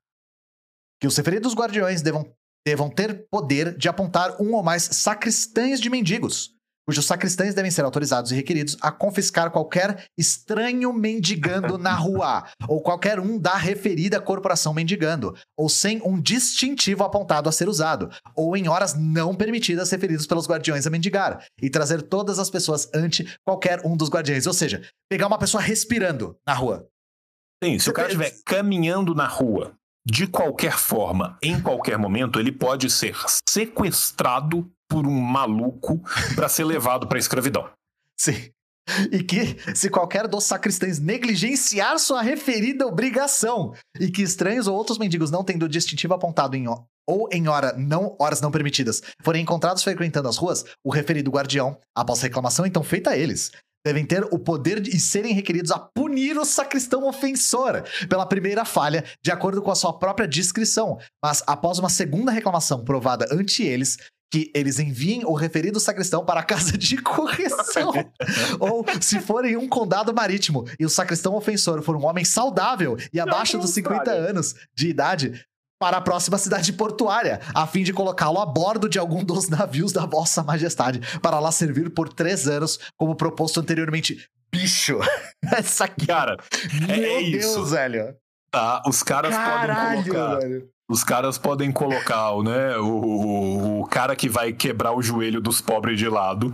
Mas se esse cara não quebrar o joelho do pobre de lado, primeiro, na primeira ofensa, ele pode puni-lo como ele entender justo. Se ele virar e falar assim, pra mim a punição é furar o seu umbigo, amarrar uma corda no seu intestino e rodar ele na frente da cidade, show. Fica a seu critério, irmão. Fica a seu critério. Eu confio Não, no teu quero senso de justiça. as duas pernas dele com um machado em, em brasas. Fique à vontade. Quem sou eu pra julgar, né? Quem sou eu Quem pra julgar? somos nós pra julgar? Então, assim, o cara, se ele negligenciar a função dele de escravizar pessoas que estão mendigando nas ruas, ele, por si só, pode ir para a Austrália ser escravizado. Sim, se o carrasco em algum momento chorar, o que suco ferve. É, ele não é um bom carrasco, né? E aqueles que não são capazes de trabalhar de jeito nenhum em corporações, em corporações onde não haja hospitais para recebê-los, sejam alojados três ou quatro ou mais em um quarto.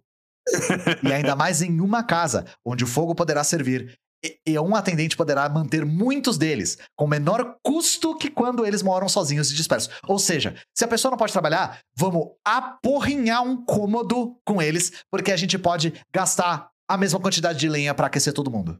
É, é, assim, né? Aquela coisa, aquecer, sufocar, matar, já não sabe, né? Mas a gente pode colocar todos num quarto. Um quarto. Três ou quatro ou mais. Três Tá, ou então quatro pode- ou mais, ou o que couber, né? É carro de couber. palhaço, foda-se, né? Coloca eles lá. Sacou? Então, assim, mete 18 pessoas que estão sem nenhum tipo de condição física de se locomover no mesmo quarto, acende um fogo e o resto é Deus. Entre- é, e o resto se segura na mão de quem? Do justo. E já que o comportamento e vontade dos pobres são mais bem conhecidos entre os seus vizinhos, e que eles podem ter a liberdade de declarar suas vontades e receber pedaços de pão e carne, ou, eh, ou outra caridade, de pessoas bem intencionadas, que seja então permitido àqueles cujos nomes foram inseridos no livro dos pobres e que vis- vistam os requeridos distintivos, pedir e receber caridade, nas suas respectivas paróquias, em certos horários do dia, a serem marcados pelos guardiões. Mas se algum deles for encontrado mendigando em algum outro horário fora daquele permitido, caralho, você tem horário pra mendigar, bicho. Tem horário pra mendigar no bairro pobre, né? Sim. Vamos lembrar. Os pobres são hora. conhecidos pelos seus vizinhos. Quem são os vizinhos dos pobres? Outros pobres ligeiramente menos pobres nesse momento agora, que poderão ser os próximos pobres da semana que vem. Tá? Essas pessoas precisam de ter o quê? Precisam de ter um livro aonde eles sejam marcados como pobres e precisam usar um distintivo, uma letra escarlate para que todos saibam que eles sejam pobres. Eles vão ser confinados a pedir para outros pobres ligeiramente menos pobres no horário estabelecido. E se não rolar isso, o que suco ferve. Sim. Mas lê porque vai ficar bom. Mas se algum deles for encontrado mendigando em algum outro horário fora daqueles permitidos, ou fora das suas respectivas paróquias, apesar de dentro da mesma corporação, devam ser imediatamente enviados, se eles tiverem menos de 14 anos de idade, para a Working School, para serem chicoteados. E se eles tiverem mais de 14 anos, para a casa E de para correção, Casa de correção, né? E para a casa de correção. para permanecerem lá por seis semanas. E quanto tempo faltar até o próximo trimestre, depois que as referidas seis semanas tiverem terminado. Ou seja, se for primeiro dia de um, de um trimestre que virou, ele fica três meses. Sim. Que se alguma pessoa morrer por falta de devido auxílio em qualquer paróquia onde ela deva, deva ser auxiliada, a referida paróquia seja multada de acordo com as circunstâncias do fato e da gravidade do crime. Porque eles estão muito preocupados com os pobres. Sim. O importante é deixar ele vivo o máximo possível, porque morto não trabalha. Né? Que cada mestre dos navios do rei esteja sujeito a receber sem dinheiro, uma vez ao ano, se oferecido a ele pelo prefeito ou outro oficial de qualquer lugar dentro dos limites do porto onde seu navio esteja, um menino saudável, acima de 13 anos de idade, que deverá ser seu aprendiz por nove anos. É, eu quero aqui deixar meus agradecimentos pro João, porque, francamente, Você tinha é, noção do que que era Loki, cara? é, não, não tinha. Não, não, Tá. não, não, não. Quem, quem aí no chat tinha noção do que era Loki? Porque o, o, o, o streamer aqui não tinha noção do que era Loki, né? Por isso que a gente tem o privilégio de ter o João Carvalho como este repertório infindável do Gimo Abissal, né? Que a gente tem aqui para providenciar para vocês. É, espero que vocês tenham gostado da leitura integral de um texto do pai dos liberais, né? Do grande fundador do pensamento liberal. É, e que todas as vezes que algum liberal citar John Locke falando sobre como ele tinha um pensamento é, arrojado e muito fundamental para a nossa organização social, saibam que eles têm absoluta razão, porque a nossa sociedade tem os mesmos problemas que ele pintou. Só que a única coisa que ele fez foi ter menos pudor. O resto tá tudo lá.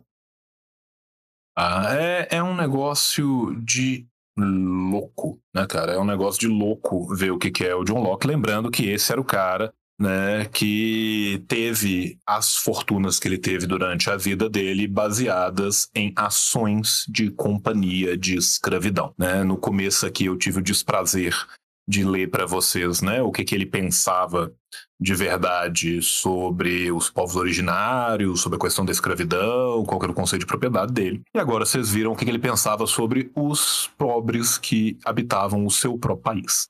né? acho que, que foi um sucesso. A gente está aqui conseguindo mostrar muito bem quem são, na verdade, essas pessoas. né? Nós vamos, de tempos em tempos, a gente promete que a gente faz um Classics, porque acreditem bom, em mim, gente. De onde veio esse tem coisa muito pior. Nós temos um- uns Alexis de Tocqueville aí pra ler, nós temos uns Stuart Mill aí pra ler, tem muita coisa Tem boa. Bentham, tem muita Tem. coisa boa.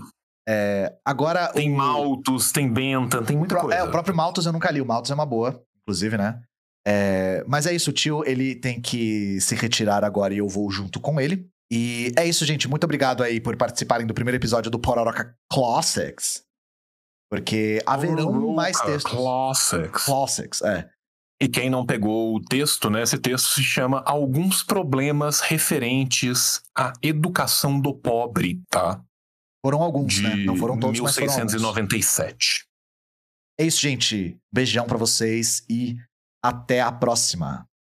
Tchau, tchau.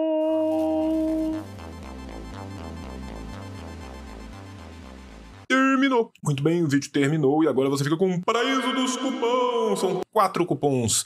Tem da Boitempo, assim disse o João, 20. Tem do Lava Palavra, assim disse o João, 15. tem da revolutora, assim disse o João 20, e tem das ciências revolucionárias, assim disse João. Beijo no seu coração, tchau, tchau. Tchau, acabou. O capitalismo falhou, falha e falhará em cada uma das sociedades aonde